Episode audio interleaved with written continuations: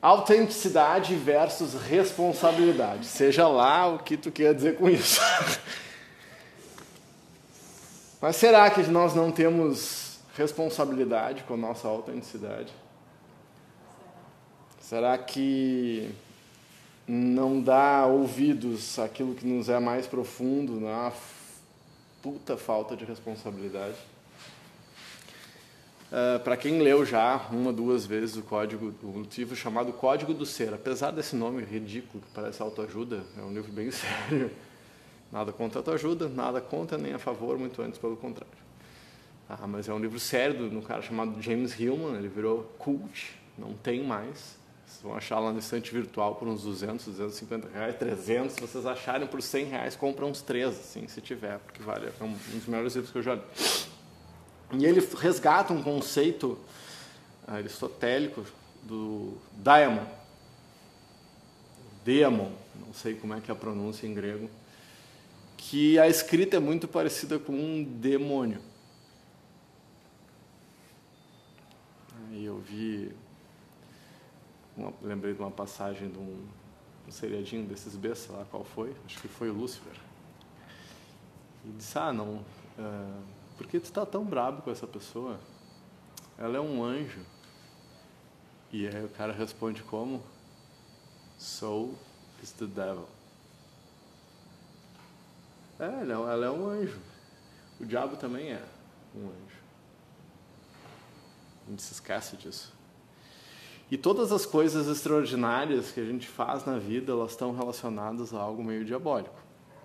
Ou vocês elogiam alguém que foi muito bem numa bike, num jogo de futebol, numa luta, numa corrida.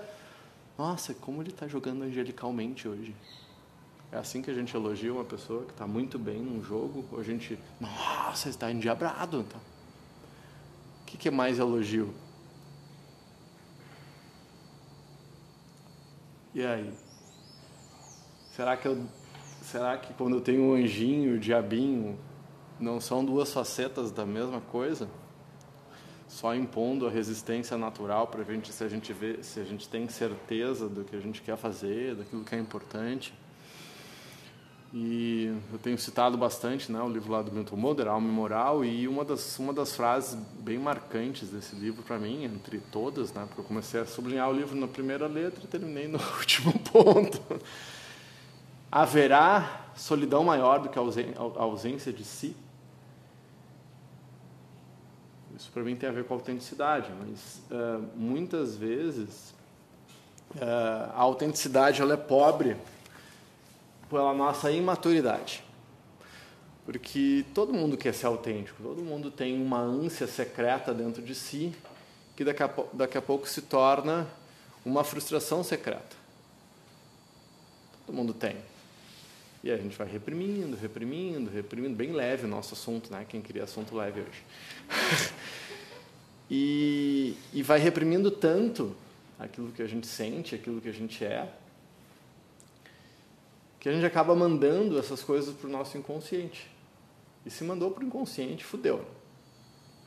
Você não tem acesso ao inconsciente e o inconsciente passa a mandar em você. Que isso é uma caminhada, né? No livro lá do Robert Greene, da, da, maestria, ele fala muito sobre isso, de como há uma caminhada importante para que nós nos tornemos mestres e mestras de nós mesmos. A questão é que, de regra, vou dar um exemplo muito simples, tá? De trabalho. Muitas vezes o que acontece? A pessoa entra num trabalho novo e já entra no trabalho querendo se exibir. Querendo mostrar o que veio, mostrando o que veio fazer, e aí não se dá conta das comunicações secretas, das hierarquias secretas, da comunicação não dita e começa a passar por cima das pessoas e por cima dos códigos de conduta que não estão explícitos. Começa a gerar inimizades, começa a gerar frustrações e em seguida passa a ser escanteado pelo grupo. Pergunta como é que eu sei isso. O caminho da maestria nos ensina que qualquer lugar que nós, por exemplo, se você vai para o Japão, Aí você vai brasileira, brasileiramente agir autenticamente como todo brasileiro. Vai acabar preso. Qual é a conduta de quem busca maestria? Observa.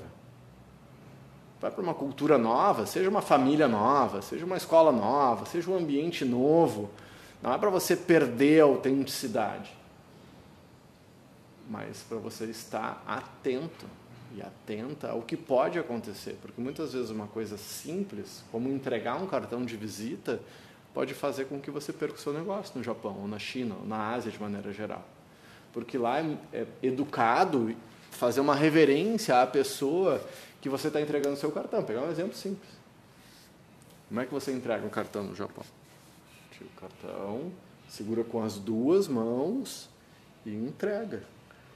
Porque você está tendo, dentro da cultura oriental, você está tendo um super cuidado com aquela pessoa. Aquilo é uma coisa importante, eu estou cuidando de ti. E aí chega lá o brasileiro desavisado e faz top. Perdeu o negócio. Ai, mas que. É bom, perdão. Não adianta, não adianta brigar com os japoneses, que têm 1.200 anos de cultura. E nós, tupiniquins, aqui temos 200. Então, ao passo que a autenticidade do brasileiro ganha muito espaço quando utilizada com sabedoria. Ah, tem um livro do Pierre que é um dos meus professores de cultura lá da Universidade de Poitiers. Ele escreveu um, as estratégias da sedução, acho que é uma coisa, mas ele faz estratégias de negócio analisando filmes e séries. E fala do, do brasileiro, fala do jeitinho brasileiro com muito carinho. Não do jeitinho esse que, que a gente ficou famoso pelo jeitinho ruim, tá? mas pelo jeitinho uh, de quem não aceita não. Ah, você não aceita não. E se ele tá, se ele age eticamente, ele vai dar um jeito. Porque a autenticidade de quem de, passou a vida apanhando, né? de quem não desiste, de que o governo trabalha contra, de que. Ah, o cara vai lá e dá um jeito. Então, responsabilidade é um e autenticidade é um tema bem complexo assim. Porque a responsabilidade começa com a responsabilidade contigo. Mas aí tu tem uma filha. A responsabilidade muda. Ou se agrega. E aí tu, daí tu tem uma empresa. E aí tu tem é, pessoas que dependem de ti. Ontem eu fui, fui fazer um, um uma dinâmica de grupo, um trabalho, e a pessoa que estava conduzindo assim, ah, então, ah, essa, essa decisão que tu, tá, essas decisões que tu toma, elas, elas atingem muitas pessoas, sim, no mínimo 100 pessoas de maneira direta. Ah, no mínimo 320 mil pessoas de maneira direta. Então, nossa conversa que nós tivemos antes do teu foi sobre isso, né? Sabe? Tudo o que nós fazemos quando nós somos líderes autoriza as pessoas tendo elas responsabilidade ou não, porque nós não temos tanta, é, para fazer o mesmo que a gente faz. Por isso que eu fico um pouco de cara com atletas profissionais que fazem propagandas de psicotrópicos de maneira geral.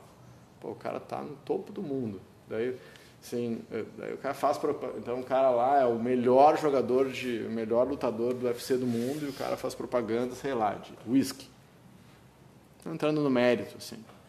Mas o que, que as pessoas entendem? O melhor do mundo toma esse negócio. É isso que a publicidade faz, né? Ele te vincula a tua imagem de sucesso, de realização a uma marca.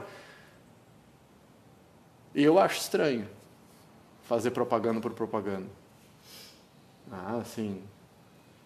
É, e não ter responsabilidade que a gente faz. Então, autenticidade e responsabilidade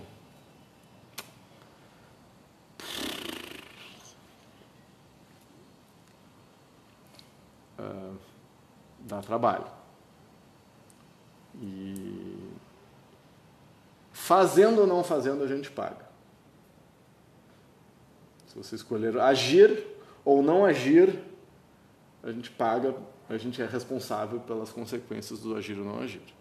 Na minha humilde opinião, acho que a gente deve buscar ser mais proativo e lidar com as consequências das ações do que não agir, daí ter que lidar com as consequências em geral das ações dos outros. E quem não veio, perdeu. E a gente segue aqui.